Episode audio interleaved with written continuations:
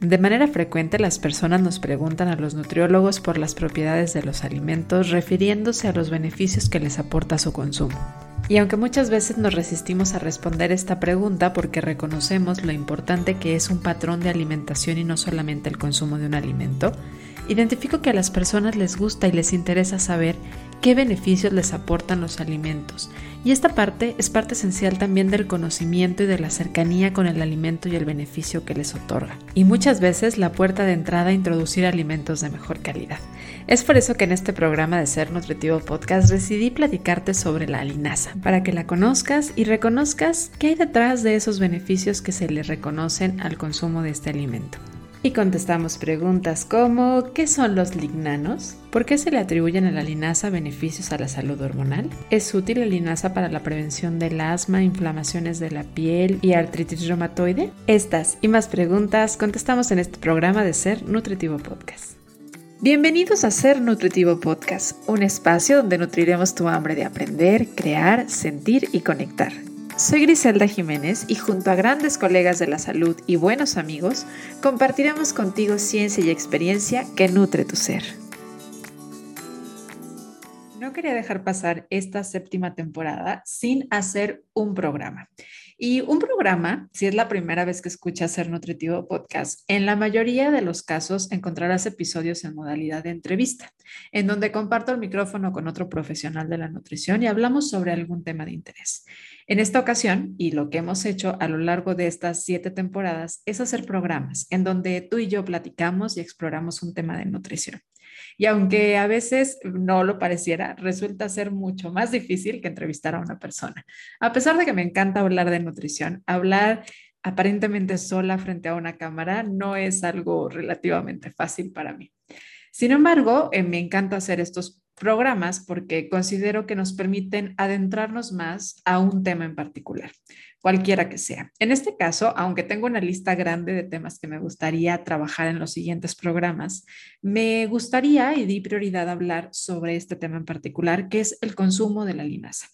Y es que, eh, aunque corre o corro el riesgo en el que vayamos a vanagloriar un alimento, lo cual sabemos que en nutrición muchas veces hablar sobre los beneficios de un alimento puede eh, afectar la forma en la que el paciente lo visibiliza, me pareció importante también eh, reconocer algunos de los beneficios que este alimento en sí aporta.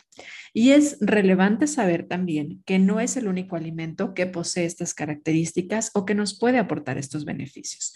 Sin embargo, conociendo las características de la población, particularmente mexicana o latina, sobre su consumo de alimentos, la linaza es un alimento relativamente económico, fácil de conseguir en países como México y que además tiene eh, tres compuestos muy interesantes que lo han hecho eh, que cada vez haya más investigaciones y que ha habido en las últimas décadas investigaciones sobre lo que aporta y los beneficios del consumo de la linaza. No quiero que vayamos, y la invitación que te daría es que no vayamos a irnos al extremo de eh, a partir de ahora hablar y pensar que la linaza va a ser lo que va a solucionar y que si metemos linaza a nuestra alimentación, esta va a ser la panacea. No es la intención de este, este episodio del podcast, sino reconocer estos tres compuestos importantes que nos podríamos eh, aportar cuando estamos consumiendo esta semilla y las características que tiene. Vamos a hablar particularmente de tres compuestos que tiene, que lo hacen que se considere como un alimento funcional. Y es que la linaza es un alimento que aporta ácido alfa-linoleico, el cual es considerado también como el omega 3, el popular omega 3. Es una de las fuentes vegetales o pertenecientes o que muchas veces es muy bien adaptada a las dietas vegetarianas de eh, omega 3. Y es que otras fuentes importantes son el pescado o los pescados de aguas profundas o pescados grasos. Sin embargo, pues las personas que se alimentan de una dieta vegetariana de forma específica, no necesariamente basada en plantas, sino de forma específica donde eliminan los alimentos de origen animal o los pescados, en este caso, pueden estar deficientes en este ácido graso. Y es que, aunque es verdad que el omega 3 está presente también en otras semillas, la característica importante que tiene esta semilla y otras que sí existen, pero particularmente pondremos nuestra atención sobre la linaza, es que contiene una importante relación de omega 3 versus omega 6. La sociedad actual tiene un alto consumo de eh, fuentes de omega 6 y cabe resaltar que ni uno es bueno o malo, que necesitamos dejar a un lado esta parte de la moralidad con la cual hemos etiquetado y señalado a los alimentos, en donde hacemos una lista de los buenos y una lista de los malos, y lo hacemos también con los compuestos activos de los alimentos.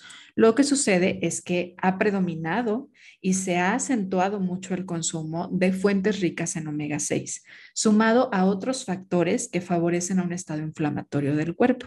Y esta afectación en la relación entre omega 6 y omega 3 ha promovido a que el organismo, al tener un estado inflamatorio, tenga más enfermedades, desde metabólicas e inmunológicas. Por eso una de las características que llama la atención de la linaza es que además de ser una fuente mucho más accesible en tema en algunos lugares y para algunas personas en relación al pescado o los pescados grasos, entendiendo además que en las zonas en donde, en las zonas, por ejemplo, mexicanas, que es donde yo radico y donde sé que la mayoría de la comunidad de Ser Nutritivo Podcast nos escucha, el consumo de pescados como atún, y no hablo de la lata, sino medallón de atún o el pescadito, em, también el, salmón son fuentes que no son propias de la región y que muchas veces puede eh, alejarnos esto del consumo haciendo hincapié en que no son las únicas dos fuentes de em, alimentos de origen animal que son ricas en omega 3, también lo serían, por ejemplo, las sardinas. Sin embargo, también si hacemos un análisis de la última vez que las consumimos, pues es probable que no esté presente en nuestra dieta ordinaria, o al menos así lo es en la mayoría. Es por eso que considerar como una fuente presente de alimento en nuestra, en nuestra, en nuestra mesa, en nuestra despensa, la linaza podría ser de gran utilidad debido a su presencia de omega 3. Si tú eres más visual que auditivo, te invito a ir a YouTube, a nuestro canal de Ser Nutritivo Podcast, para disfrutar de esta entrevista en un formato de video.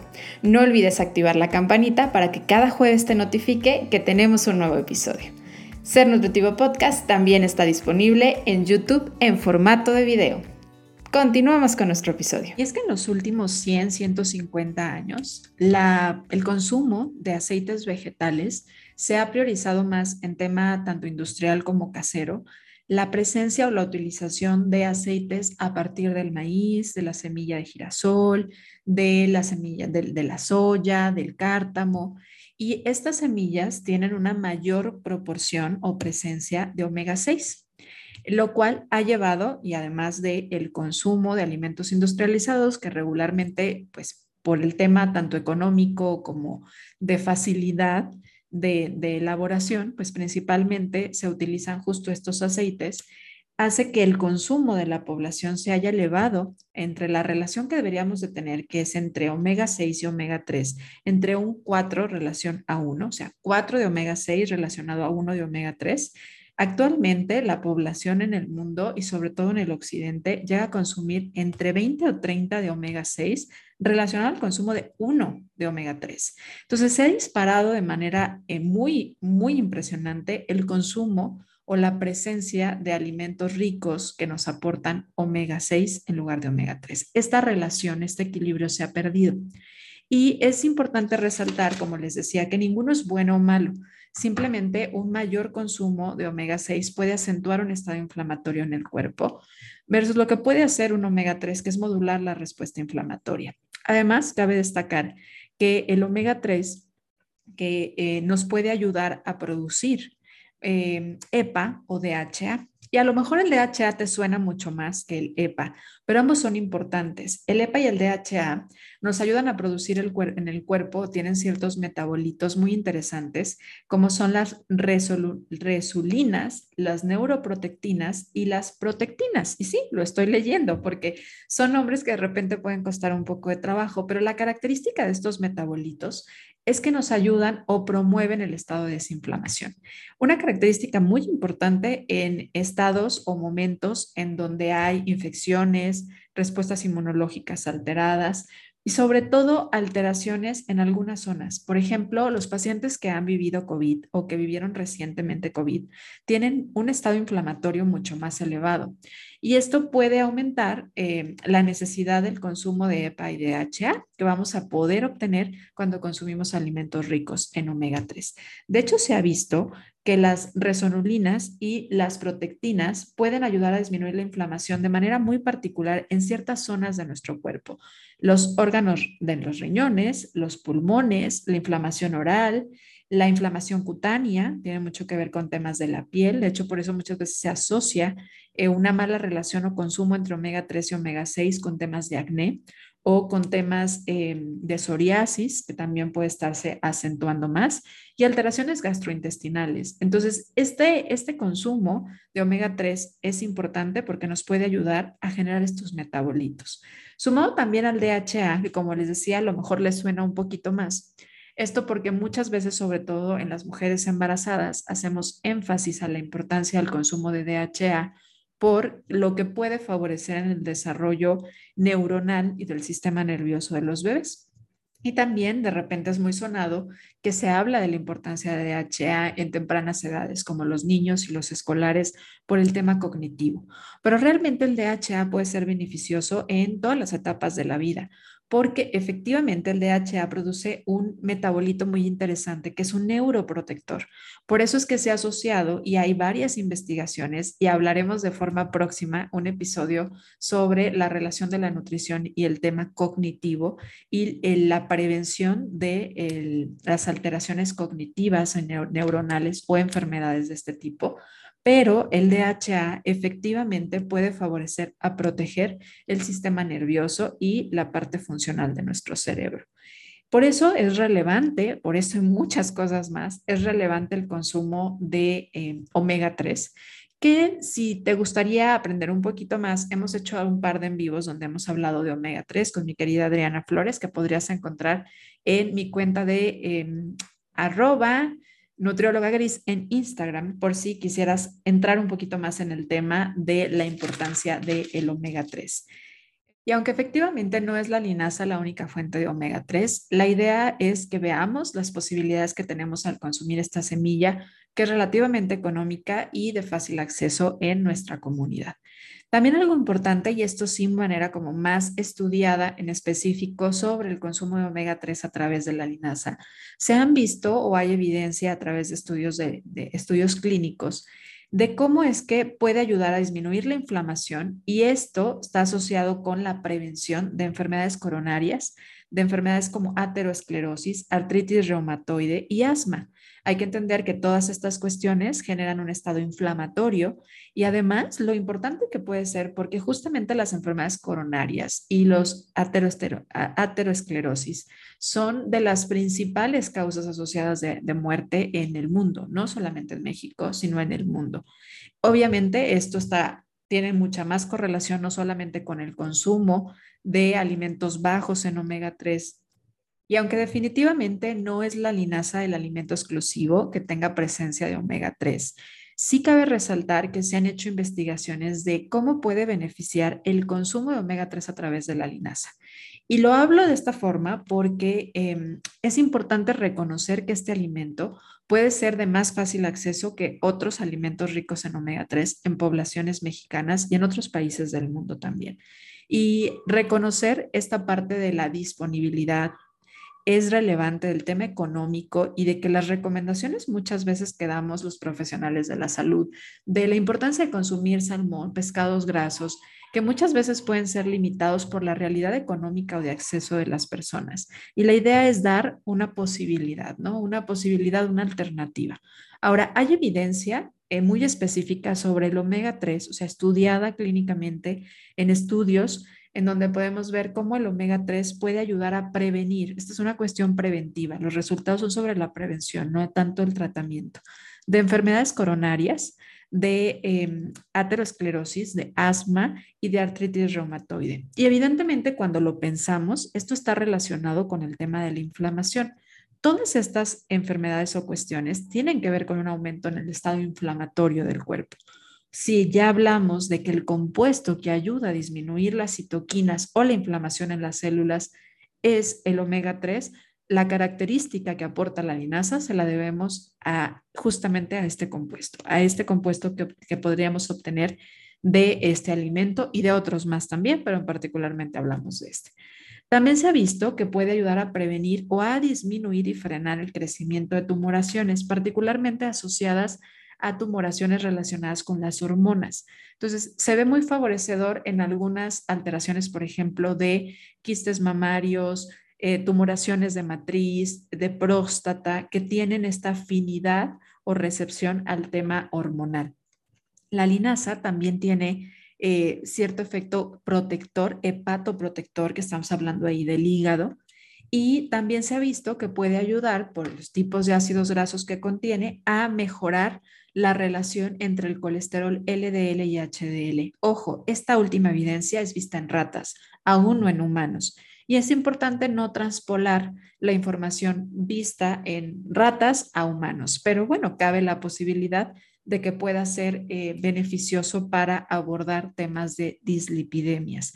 Y si lo vemos, eh, si es accesible, si es una forma en la que podemos consumir omega 3, si tenemos una alteración en, los niveles de colesterol, bueno, pues no nos cabría, no, nos, no, sería, no sería algo negativo empezar a consumir la linaza con esta finalidad de mejorar nuestra salud.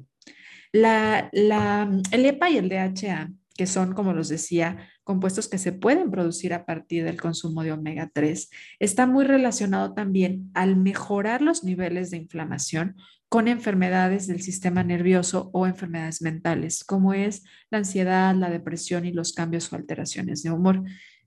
Condiciones que se han aumentado de manera muy importante en los últimos años.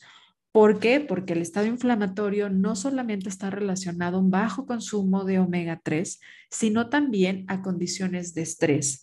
Y evidentemente la condición o la situación general global ha sido de estrés en los últimos años en relación a la pandemia y a los cambios que han surgido en los últimos años con temas de, de guerra, inflación, cambios económicos, que definitivamente han generado alteraciones en el sistema nervioso de las personas, aislamiento y sumémosle muchos más cabe la posibilidad de que el consumo de linaza por su presencia de omega 3 pueda ayudarnos, aunque no es directamente o exclusivamente de la linaza. Un nuevo servicio está por llegar a Bodisante. Comprometidos con nuestra misión de entregar educación nutricional para mejorar la calidad de vida de las personas, desde hace seis meses el equipo de Bodisante ha estado trabajando en la creación de cursos digitales que nos permitirán llegar a más personas con la misma calidad que nos distingue. A partir de julio podrás adquirir el primer curso, Cuidando de mí con diabetes, una guía básica que toda persona que vive con diabetes o que tiene un ser cercano que habita con ella se beneficiará de conocer y de recibir. En él hemos reunido y generado información y estrategias que te permitirán conocerte, cuidarte, atenderte desde la integridad de tu ser. Ingresa a www.bodisante.com diagonal cursos Conoce más de todo lo que hemos preparado para ti y regístrate para ser de los primeros en adquirir el curso con algunas sorpresas. Espéralo. Dejando al lado este em, compuesto que nos hace prestarle interés, este uno de los tres compuestos que más acentúan el interés en la investigación de la linaza o del consumo de la linaza, también existen los lignanos los lignanos son fitoestrógenos que no son exclusivos como tal de em, solamente la linaza. Los fitoestrógenos están presentes en la mayoría de las semillas, granos, vegetales en sí. Sin embargo, hay una característica muy interesante de los fitoestrógenos de la linaza, que es una, su presencia. Los fitoestrógenos en la linaza están presentes entre 75 y 800 veces más Em, que en otros compuestos vegetales, en otros alimentos vegetales, y particularmente hablando de los lignanos. Uno de los lignanos más interesantes en la linaza es abreviado como CDG y este compuesto o este principal lignano es un metabolito muy importante para las bacterias que hoy sabemos que están presentes en las diferentes comunidades de nuestra microbiota pero particularmente para las bacterias que están presentes en nuestro intestino. Y se ha visto que está asociada la presencia de este lignano como alimento para las bacterias al crecimiento de los bacteroidetes, los cuales lo hemos hablado en algunos en vivos que hemos hecho juntos, donde hablábamos sobre la microbiota en relación a la composición corporal y veíamos que se ha visto, eh, no es exclusivo, no es forma de dar diagnóstico, pero se ha visto que las personas que tienen mayor composición grasa en el cuerpo llegan a tener menor presencia de bacteroidetes en la microbiota. Y es una característica interesante porque los lignanos que tiene la linaza pueden alimentar a este tipo de bacterias para ayudarlas a proliferar. Podría ser un recurso útil para disminuir la inflamación, mejorar la microbiota y favorecer así a mejorar la composición corporal. No metamos en este tipo de información nada tema mágico, ni nos vayamos a pensar que esta va a ser la solución absoluta. Hay que entender que más que un alimento, lo que necesitamos es un patrón de vida, no solo de alimentación, sino un estilo de vida alrededor que pueda mejorar las condiciones de salud de la persona y no solamente pensar que al incluir este alimento, pero cabe resaltar que, bueno, es una forma de alimentar a los bacteroidetes que tenemos en nuestra microbiota eh, intestinal. Dentro de los beneficios de los lignanos, que son varios, se han estudiado que puede eh, disminuir el riesgo a cáncer, a diferentes tipos de cáncer, pero también muy asociados a cuestiones de eh, relación o alteraciones en el nivel de estrógeno, lo cual hace muy interesante en, la, en el tema hormonal femenino, ¿no? Como cambios o, formación de cáncer em, a nivel de órganos sexuales femeninos. Eh, también se ha asociado con enfermedades cardíacas o disminución en las enfermedades cardíacas y la osteoporosis. Este tipo de lignano, proveniente también o muy presente en la linaza, es un potente antioxidante. Los antioxidantes, los hemos hablado en algunos programas de la temporada número uno, dedicamos juntos un episodio para hablar sobre antioxidantes, pero los radicales, los antioxidantes nos ayudan a frenar el efecto de los radicales libres, los cuales pueden desencadenar una eh, alteración importante que induce no solamente a la oxidación, sino más bien como resultado de la oxidación también a algunas enfermedades. Entre ello, la diabetes, entre ello, enfermedades neurológicas y enfermedades metabólicas en general y también, por supuesto, como respuesta de este, de este eh, alteración en el nivel de oxidación, a el envejecimiento prematuro. Que no nos quedemos con el envejecimiento como algo que se ve nada más en la piel, en el cabello, en las canas, en las arrugas, sino pensemoslo a nivel celular interno, ¿no? Todo en particular puede llegar, todas las células envejecen y es parte de la vida, pero de manera prematura puede traer pues enfermedades relacionadas al envejecimiento. También se ha visto que los lignanos provenientes de la linaza que es el que abreviamos como CDG, eh, ayudan a disminuir la inflamación hepática y el colesterol alto. Entonces, no solamente estas, estos beneficios que se le han atribuido al consumo de la linaza, mm, de, de disminuir el colesterol y la función hepatoprotector, no solamente vienen de la presencia del omega 3, sino también de em, los lignanos que vienen a aportar también beneficios. Y también se ha asociado, con, como lo hablaba anteriormente, con temas de beneficiar o disminuir la presencia de cáncer de próstata y mama. También característica que aporta el consumo de los lignanos. Cabe decir que cuando hablamos de los lignanos como fitoestrógenos, eh, muchas personas de repente entran en conflicto con decir, bueno, pero si son fitoestrógenos, podrían elevar los estrógenos o disminuyen los estrógenos. Es una característica muy interesante en sí de los fitoestrógenos, que lo que hacen es regular la cantidad de estrógenos circulante en sangre, es decir, puede beneficiar si la persona tiene niveles altos de estrógeno a modularlos y a disminuirlos y si la persona tiene niveles bajos de estrógeno, favorecer a llevarlos a niveles normales.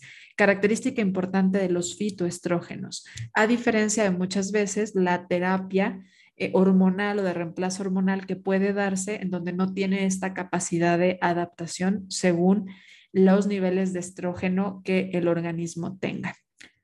De aquí podría surgir la duda para algunas mujeres que están pasando o transicionando la etapa de la menopausia, en donde puedan decir, bueno, entonces podría ayudarme a los síntomas de, por ejemplo, los sofocos, eh, los cambios de temperatura que presentan comúnmente algunas mujeres en esta etapa. La realidad es que la evidencia no es clara al respecto. De hecho, al considerarse un estrógeno débil en el cuerpo, la evidencia hoy en día es débil para poder decir que puede ser útil para tratar los síntomas en la menopausia. Lo que también se sabe de la, de la, de la linaza en, en, el otro compuesto importante, ya hablamos de dos compuestos que lo han hecho considerar como un alimento funcional, que es el omega 3 y la presencia que tiene de, em, de los lignanos. También otra característica importante de lo que aporta es la fibra. Actualmente la población mundial también tiene eh, con frecuencia un consumo, y hablando en la generalidad, no en la individual, en lo individual, la mayoría de las personas tienen una deficiencia en el consumo de fibra dietética.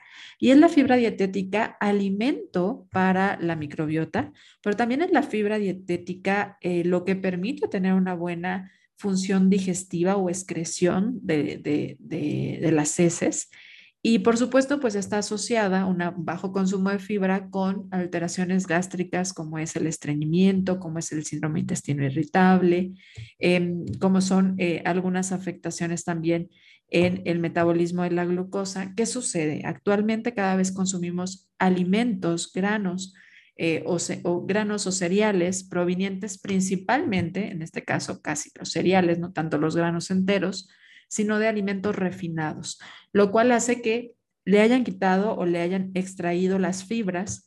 ¿Para qué? Para que dure más en el almacén, para que dure, para que las personas tengan además mayor deseo o, o facilidad de consumirlo.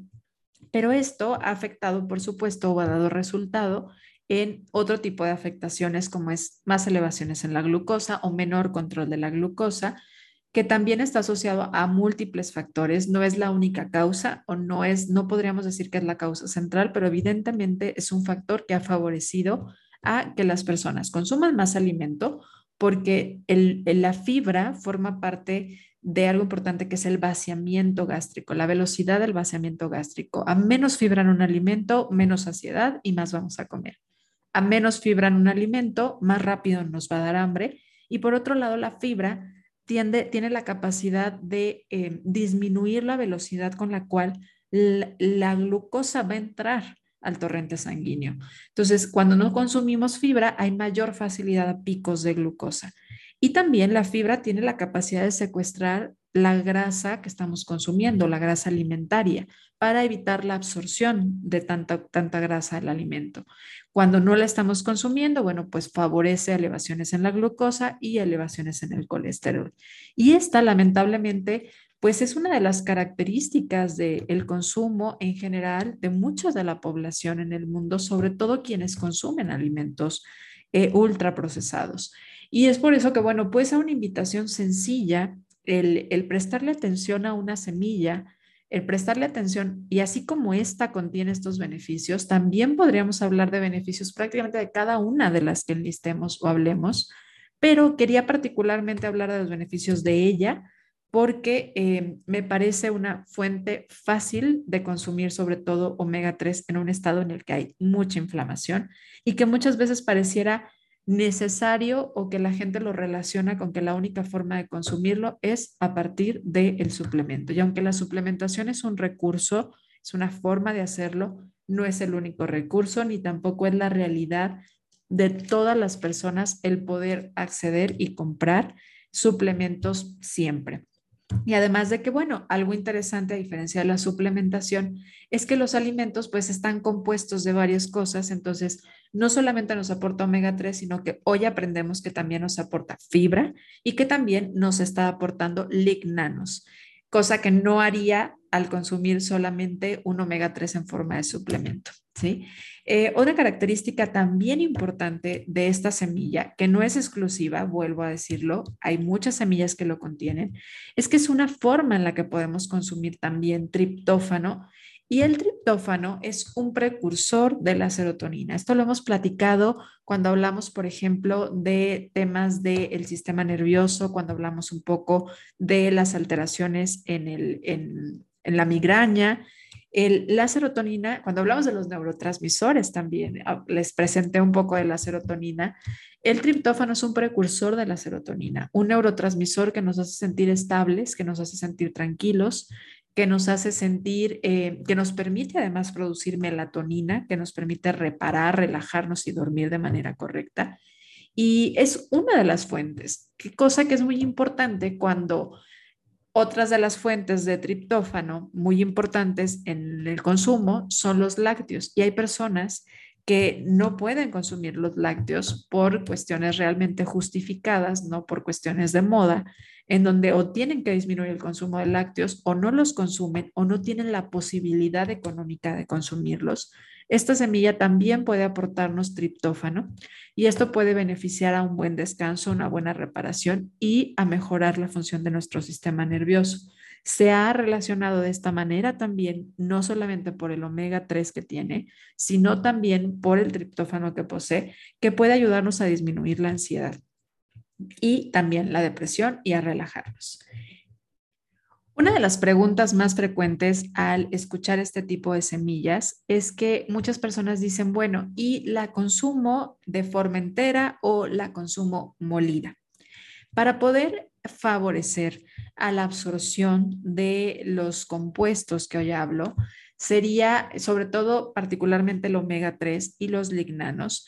Se ha visto que es mejor consumirla de forma molida. Esto lo que hace es mejorar la biodisponibilidad de estos compuestos en tema de absorción y utilización. Pero si estamos buscando el beneficio de la fibra, lo que es importante es hidratarla para poder utilizar o beneficiarnos de esta fibra, estos mucílagos, que es lo que forma la babita, esta fibra eh, soluble que genera esta mucosidad alrededor de la linaza, necesitamos la presencia del agua. Entonces, el consumir la fibra hidratada, la linaza hidratada, podría ayudarnos a mejorar la presencia de fibra, mejorar, por lo tanto, también un poco el tema de la microbiota, porque le estamos alimentando con esta fibra, pero si lo que queremos es obtener los beneficios de el omega 3 y de otros minerales y de lo que hablábamos de los lignanos, se ha visto que es mucho mejor consumirla de forma molida.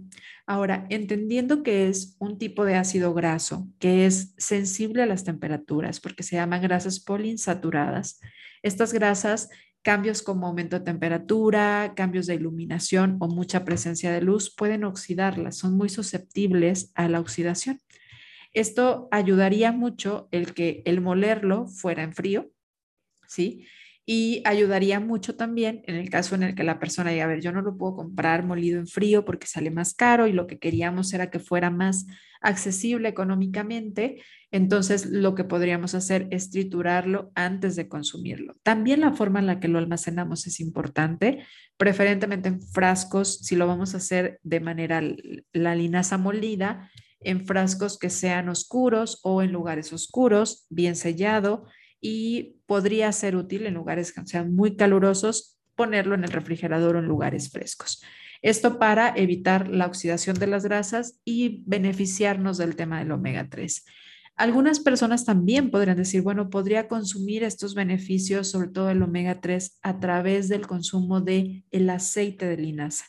Es una alternativa, hay que buscar que vengan en frascos oscuros, taparlos bien, almacenarlos de buena manera con las mismas características que acabo de mencionar.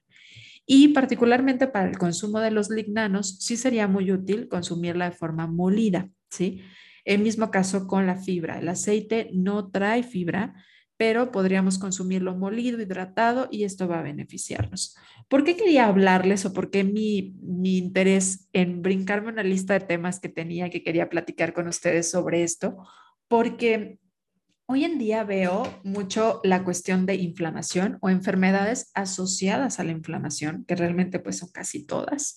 Hoy en día eh, estamos viviendo un repunte en tema de COVID que también está muy asociado a que sus secuelas vienen de un tema inflamatorio y aquí tenemos una alternativa. Hoy en día sabemos que para muchas familias el tema económico para consumir alimentos se está volviendo un problema por cuestiones de, eh, pues ahora sí que de inflación en muchos de los alimentos, dificultad para que estén llegando los alimentos a diferentes poblaciones. Y esto puede ayudarnos, el tener un recurso que no es tan caro comparado con como podría ser un pescado, como podría ser un salmón, como podría ser un suplemento que podríamos adicionar a nuestra alimentación, que no modifica o que no genera un gran esfuerzo como modificar todo, aunque lo ideal es, por supuesto, cambiar otro tipo de conductas y no dejar toda la atención o creer que un solo alimento va a hacer la evolución completa, pero nos puede traer beneficios. Reconocer y entender cómo es que, qué es lo que hace a los alimentos que sean funcionales, son los compuestos que tiene.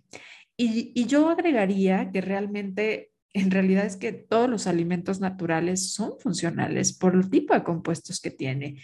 Es interesante cuando nos echamos un clavado a entender sus características y los beneficios que nos aportan para poderlos incorporar a nuestra alimentación y aprovechar de ellos, aprovechar de ellos de una buena manera sin ponerlos, vanagloriarlos o ponerlos en una tendencia eh, errónea en la que ponemos al alimento como todo alrededor de él. En realidad es que muchos de estos beneficios los podríamos encontrar en otros alimentos, pero es interesante cuando vemos que en un alimento económico, en un alimento que podemos tener muchas personas acceso, que al momento no es como que la última moda, ¿no? Eh, podríamos beneficiarnos tanto en temas hormonales como en temas de inflamación, como en temas de nuestro sistema nervioso. Los alimentos naturales tienen mucho, mucho con lo cual nos podemos favorecer y de lo cual nos podríamos beneficiar. Cualquier alimento natural va a aportarnos eh, nutrimentos de relevancia. Hoy quería poner en este micrófono, en esta mesa, la posibilidad de ofrecernos beneficios de una semilla que afortunadamente hoy en día no es la tendencia, no es tan cara y que podría traer beneficios importantes a las características que estamos viendo de manera poblacional. Recuerda que este audio y ninguno de los audios que encuentras en este podcast, ni ninguna de las publicaciones que hacemos en Ser Nutritivo Podcast o en mi cuenta, en mi cuenta de nutrición, son recomendaciones individuales, sino vienen desde la generalidad de lo que veo en consulta, de lo que la evidencia nos dice a nivel poblacional y de que creo que escucharlo y entenderlo puede traerte beneficios. Pero si tienes alguna inquietud, no dudes en cuestionarla con tu profesional de la salud que esté tratándote, que reconozca tus características y tus necesidades, porque esto no sustituye a una recomendación personalizada. Sin embargo, espero que hoy, a través de esta información, mires los beneficios que esta semilla chiquita, pequeña, Mm, no tan difícil de encontrar puede traer a tu vida. Y bueno, es así como llegamos al final de este episodio programa de Ser Nutritivo Podcast, que espero que hayas disfrutado. Gracias por acompañarme hasta aquí. Recuerda que la siguiente semana, el próximo jueves, encuentras un episodio nuevo con entrevista. Ahora sí, compartimos el episodio con otro colega para poder aportar dos voces más conocimiento contigo. Nos escuchamos pronto. Gracias.